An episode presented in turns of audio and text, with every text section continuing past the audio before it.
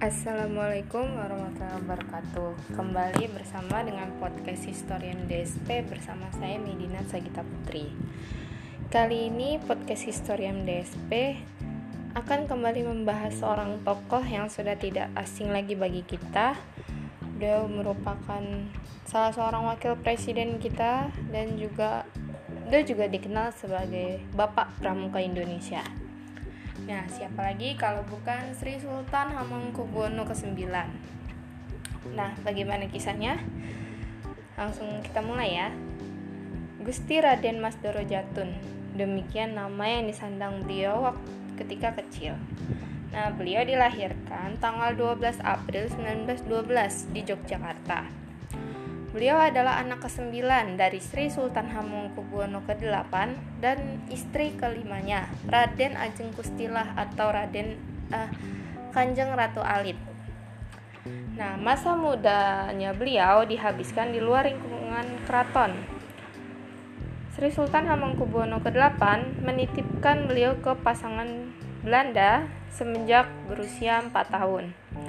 Beliau dititipkan di rumah keluarga Mulder, seorang kepala sekolah Nutre Hollands Javanese Young School atau NHJJS.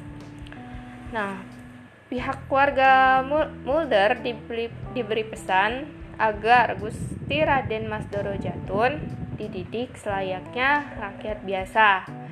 Beliau diharuskan hidup mandiri tanpa didampingi pengasuh dan nama beliau pun jauh dari kesan bangsawan.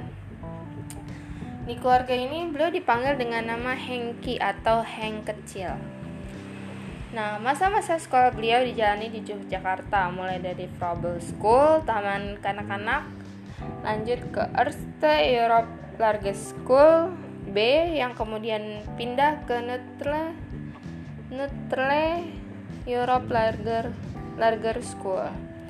Setelah menyelesaikan pendidikan dasar beliau, uh, beliau melanjutkan ke Horsburger School di Semarang dan Bandung. Namun, uh, jenjang pendidikan HBS beliau belum sempat tuntas ketika ayah beliau memutuskan mengirim beliau bersama beberapa saudaranya ke Belanda. Setelah menyelesaikan gimnasium, beliau melanjutkan pendidikan di Leidskoolen ke University di Leiden. Nah, di sini beliau mendalami ilmu hukum tata negara. Nah, beliau juga aktif di klub debat yang dipimpin oleh Profesor Sehrichke Sherich. Nah, pada uh, pen, masa pendidikan di Belanda ini, beliau berkenalan dengan Putri Juliana yang kemudian menjadi ratu Belanda dan menjadi sahabat karib di sana menjadi sahabat karib dengan beliau. Nah, di tahun 1934 peta politik dunia mulai bergerak cepat. Tanda-tanda meletusnya Perang Dunia II semakin jelas. Sri Sultan Hamengkubuwono ke-8 memutuskan memanggil pulang Gusti Raden Mas Doro Jatun. Meskipun yang bersangkutan belum menyelesaikan pendidikannya. Nah, setibanya di tanah air, beliau langsung disambut oleh Sri Sultan Hamengkubuwono ke-8. Saat itu juga Sri Sultan menyerahkan keris Kiai Joko Piturun kepada Gusti Raden Mas Jatun.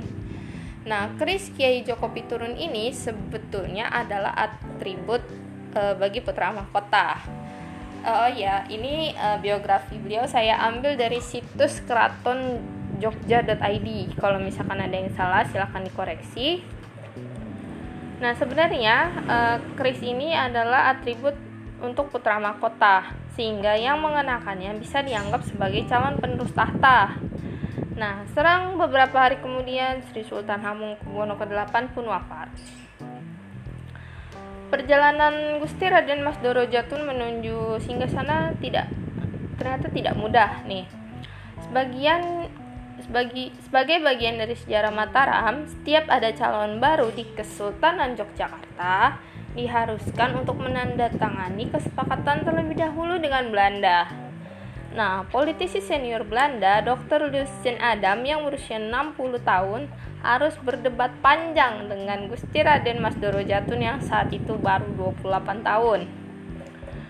Nah, perdebatannya berjalan alot, utamanya disebabkan oleh satu eh, Gusti Raden Mas Doro Jatun atau Sri Sultan Hamengkubuwono ke-9 tidak setuju jabatan pati merangkap pegawai kolonial. Hal ini agar tidak ada konflik kepentingan. Beliau juga tidak setuju dewan penasihat yang ditentukan oleh Belanda dan beliau menolak pasukan atau prajurit keraton mendapat perintah langsung dari Belanda. Nah, setelah empat bulan tidak menghasilkan apa-apa, eh, tiba-tiba beliau berubah sikap. Hal ini eh, cukup mengherankan ya, karena beliau akhirnya bersedia menerima semua usulan Dr. Lucien Adams. Di kemudian hari, beliau berkisah bahwa keputusan itu berdasarkan bisikan yang menyuruh beliau menandatangani saja kesepakatan yang diajukan karena Belanda tidak lama lagi akan pergi dari bumi Mataram. Pada 12 Maret 1940 di Tratag Prabayeksa, kontrak politik dengan Belanda yang berisi 17 bab yang terdiri dari 58 pasal beliau tanda tangani tanpa dibaca lagi. Wih. Kontrak tersebut berlaku semenjak Gusti Raden Mas Doro Jatun naik berarti menjadi Sri Sultan Hamengkubuwono ke-9. Akhirnya beliau naik tahta pada Senin Pon 18 Maret 1940. Beliau dinobatkan sebagai putra mahkota dengan gelar Pangeran Adipati Anom Hamengkunegara Sudibja Raja Putra Narendra Mataram yang dilanjutkan dengan penobatan beliau sebagai raja dengan gelar Sampean Dalam Ingkan Sinuwun Kanjeng Sri Sultan Hamengkubuwono Senopati Ingalaga Ngabdurrahman Sayyidin Pat Panatagama Kalifatullah Kaping 9 Nah, di hari penobatan beliau, beliau berpidato dengan mengeluarkan kalimat yang dikenang oleh semua orang hingga saat ini. Saya memang berpendidikan barat, tapi pertama-tama saya tetap orang Jawa. Di masa Republik, ketika sebuah negara baru lahir di negeri ini, 17 Agustus 1945 dengan dikumandangkannya proklamasi oleh Insinyur Soekarno dan Dr. Andes Muhammad Hatta, Sri Sultan Hamengkubuwono ke-9 segera mengambil sikap. Dua hari setelah proklamasi, beliau mengirimkan telegram ucapan selamat kepada para proklamator kita. Dua minggu setelahnya, tepatnya pada 5 September 1945, beliau bersama Sri Paku Alam Sri Paku Alam 8 mengeluarkan maklumat yang menyatakan bahwa daerah Yogyakarta adalah bagian dari wilayah Republik Indonesia. Akhirnya Jogja dengan demikian memasuki abad modernnya, di mana Jogja bukan lagi sebuah entitas negara tersendiri, tapi bagian dari sebuah negara republik.